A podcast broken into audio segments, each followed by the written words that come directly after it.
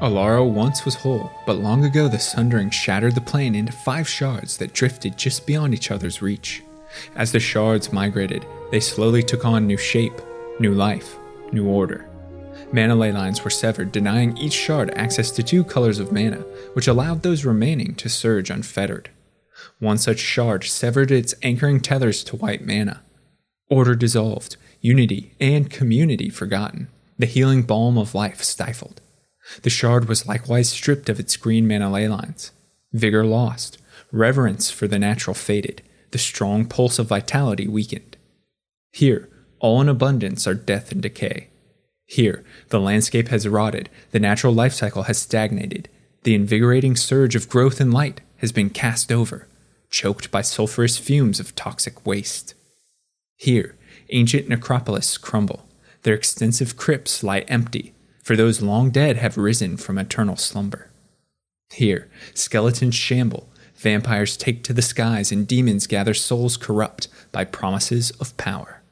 Here, life has been twisted into a gruesome, macabre mockery. This is the Shard of Grixis. Grixis is a shard richly endowed with reserves of black mana and is thus strongly influenced by this color's ideals. Death reigns supreme over the fetid swamps and still waterways of Grixis, so much so that most denizens lurking are not truly alive, but rather creatures born from undeath. Powerful necromancers raise buried corpses and command skeletal legions with which to wage war on another. Afflicted vampires soar high above the mountains in ashen clouds, tracking what little life remains. A sentiment of this plagued world is given to us in the flavor text of Fleshbag Marauder. Grixis is a world where the only things found in abundance are death and decay. Corpses, whole or in part, are the standard currency among necromancers and demons. Grixis is equally ruled by ambition, as black mana corrupts countless, shapes dark desires, and reveals a cutthroat selfishness that dominates the land. Greed and personal gain are monumental driving forces, rendering the Shard incapable of a structured society, as all seek only their own betterment. Black supported in its violence and anarchy by the presence of red mana. Hatred and loathing are fueled by the passions of red, as the undead recklessly slaughter another and zealously hunt the few living that remain on Grixis. Demonic overlords wield fire and death magic to melt foes, which we see illustrated in the card Blightning, while Blood Cultist highlights the significance of sangromancy or blood magic to reinvigorate bodies devoid of life. Red also lends individualism and freedom, which only fuels the existing anarchy that suffuses Grixis. Not bound by law, the only hierarchy that exists is founded on strength, cunning, and self preservation. Red's hot tempers and raw emotions are cooled by the presence of blue mana. Blue offers insight, calculus, and prognostication to further the ambitions of black mana. Deceit and subterfuge are employed by blue aligned mages to realize their goals. Illusionists call on stagnant oceans to fuel spells. Necromancers and liches divine portents through skeletal scrying, and flesh is not all upon which the horrors of Grixis feast. The mind is a delicious morsel, as thought is equally devoured. This is beautifully illustrated in the card Nemesis of Reason, which shows an incomprehensible horror and whose flavor text reads Words describing it fail, pages relating it shrivel, tales recounting it end. When taken together, these three colors result in a toxic realm devoid of life and largely denuded of natural resources. It's a shard gripped with anger and dark scheming, where death is abundant, civilization greatly lacking, and corruption seeps from landscape into soul. A truth displayed in the art and flavor text of Grixis Panorama, which reads There is no height above Grixis that is free from the stench of death. While the text of Wretched Banquet economically summarizes the reality of life on the shard, in which the traitor king Sedris remarks, The meek inherit nothing. But Grixis is just as easily defined by what it lacks. Without the influence of white mana, ideas of order, authority, and structure have dissolved into lawless anarchy ruled only through instinctual desires. Such vaulted morals as honor and duty have been supplanted by hubris and duplicity. We hear this in the flavor text of Grixis' charm. So many choices. Shall I choose loathing, hate, or malice today? Life and healing, manifest in white, are nowhere. their influence absent, the acute pains of which are only exacerbated by the loss of green mana. Both colors foster growth, preserve the living, and inject vitality into life's circle to continue its natural cycling.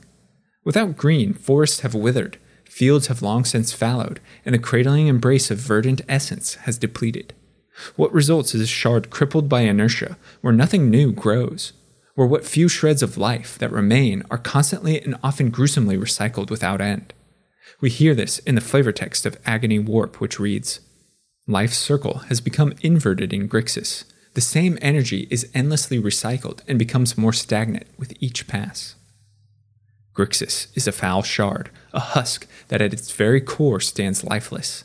This is cleverly represented in the unearth mechanic present on several cards tied to it. It portrays both the skill of the shard's necromancers to reanimate dead creatures, and also the pained, grotesque form of immortality innate in such abominations as can be found on Grixis and inherent in the land itself.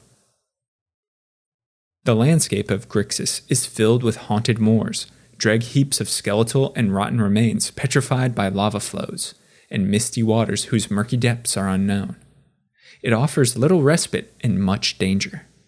The dominant landmass of the shard is known as the Dregscape, a putrid amalgamation of boneyards, necromantic dumping grounds, ruins of ancient eroded cities, still bogs, and meandering rivulets of magma. Its foulness seeps into everything and instills those dwelling within with gruesome intimations. The Dregscape is a temporary resting place for Grixis's dead, who are both willing and unwillingly stirred from their slumber to return as reanimated corpses. It's a horrid fate, but keeps the unnatural cycle of death on Grixis churning. We see it illustrated in the shard's planar card and the abominations found underneath the refuse in cards like Dreg Reaver and Dregscape Zombie, whose flavor text reads The undead of Grixis are fueled by their hatred of the living. It's no wonder this landscape attracts all manner of liches and wizards who summon undead to realize their ambition. Several stony skeletons dot the dregscape, remnants of cities lost after the Sundering, that have now become necropolises and havens for the most ambitious on Grixis. The most notable is Sedraxis, fortress of Lich Lord Sedris the Traitor King.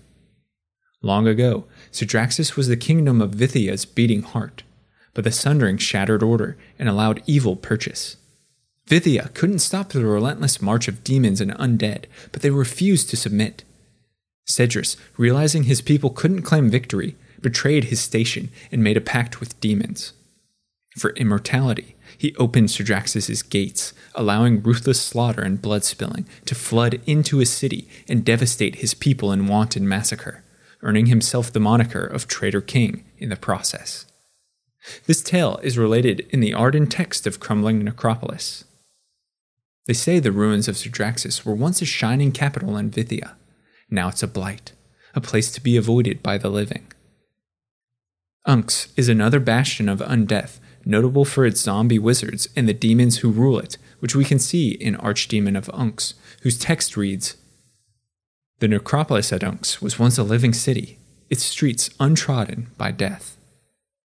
The half sunken ruin of Kederekt lies at the boundary of the Dregscape, where rotten land gives way to an equally festering ocean. Horrors like the Kederekt Creeper and Parasite lurk in its shadowed labyrinthine passageways, awaiting an opportunity to devour stray thoughts and unsuspecting prey. The waters surrounding the necropolis are patrolled by benthic behemoths, as is the case in Kederekt Leviathan, while the shoreline is home to all manner of rancid beasts, hoping to snatch tasty morsels of still living flesh. We see this in the card Shore Snapper, whose flavor text reads The Kathari the sickly Aven of Grixis have learned that the corpses by the shoreline are more trap than treat. Beyond the horizon lies an archipelago of refuse where the Kathari roost. Adept scavengers, Kathari flit along toxic clouds to scrape what little flesh remains on rotten bones, then dump them, as the flavor text of Bone Shard states, in the bone heaps. Their emaciated figures are seen in Kathari Screecher and Bomber. On a shard like Grixis, where pestilence reigns and stagnation permeates, life force is a precious, ever dwindling commodity. Its essence, called vis, acts as currency between all manner of undead, who use its vitality to invoke arcane incantations and extend their own miserable immortality. We see the capture of Vis in the illustration of Absorb Vis, while the flavor text of Bone Splinters highlights its import. Witches of the Split Eye Coven speak of a future where Grixis will overflow with life energy. For now, they must harvest Vis from the living to fuel their dark magics. Broadly, Grixis can be divided into two groups the few creatures that possess Vis and still live, called Vitals, and the overwhelming majority of undead that shamble and scheme for its acquisition. The aforementioned Kathari number among vitals, as do Grixis's ogre populations, who, due to their toxic environs, have grown bizarre mutations as seen in Incurable Ogre and Firefield Ogre. The former flavor text grants insight to their nature. Each mutation causes the incurables to look vastly different from one another. They are left with only one thing in common their insatiable lust for the slaughter. The largest contingent of vitals are the human bands of nomads called Vithians. Their name harkens to the ancient kingdom of Vithia, whose lineage they can trace, but has long since died out, even in memory. Vithians are mobile by necessity. Their holdouts and shelters, called hermitages, are incessantly under threat by roving demons or undead legions, to whom the scent of vis is an irresistible allure. They must make haste to avoid a ghastly demise. The Vitals fight a losing battle on Grixis. Death can be delayed but never denied. To ensure survival, Vithians are practiced in the arts of illusion and misdirection, their very lives dependent on cunning. We see this in cards like Grixis Illusionist and Battle Mage. The flavor text of Swerve highlights Vithia's desperation. We can't beat the necromancers in number or raw power. We must beat them with ingenuity and timing. While the Vitals eke out a paltry existence in fear of predation, Grixis's undead lock another in battles of will and ambition to extend their personal influence. The most powerful of undead are winged, horned, domineering demons, vile manifestations of black mana. Their desires unbounded, their schemes unfathomable, demons represent a darkness few can oppose. They use Vis to cast spells that enhance their power, they use lies and deceit to draw in ambitious supplicants with false promise, and they vehemently attack all who challenge their authority. We see their cruel visage on display in Extractor Demon and Defiler of Souls.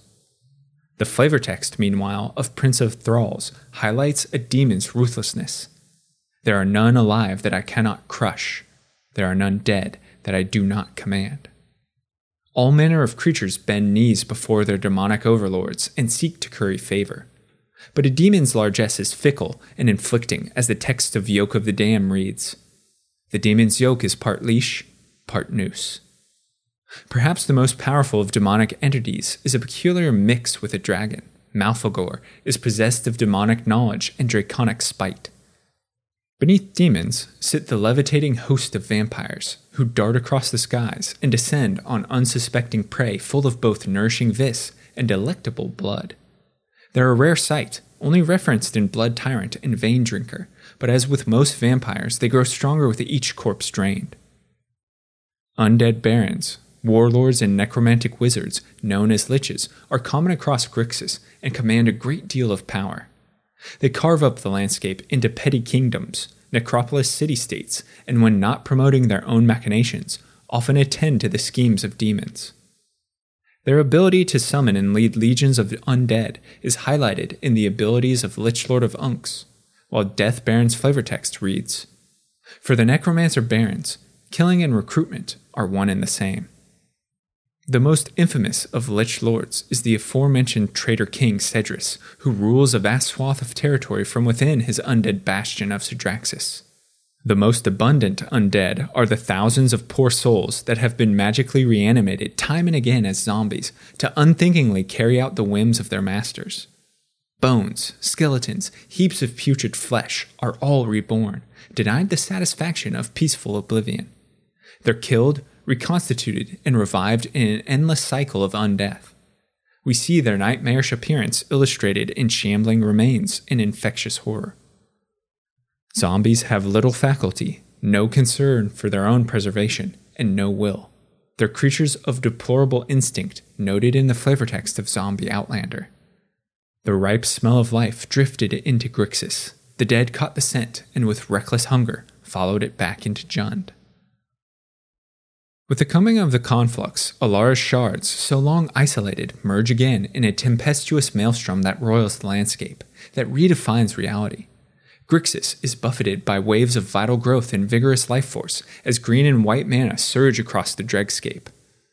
The reconnection to these colors of mana breaks Grixis free from the degenerative stagnation of death as life once again offers renewal.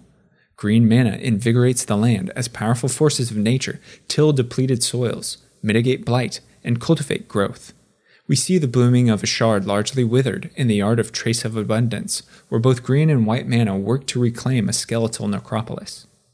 White mana supplements green in establishing a new life cycle to Grixis, but it also brings order and stability to a shard dominated by chaotic ambition through swordpoint diplomacy.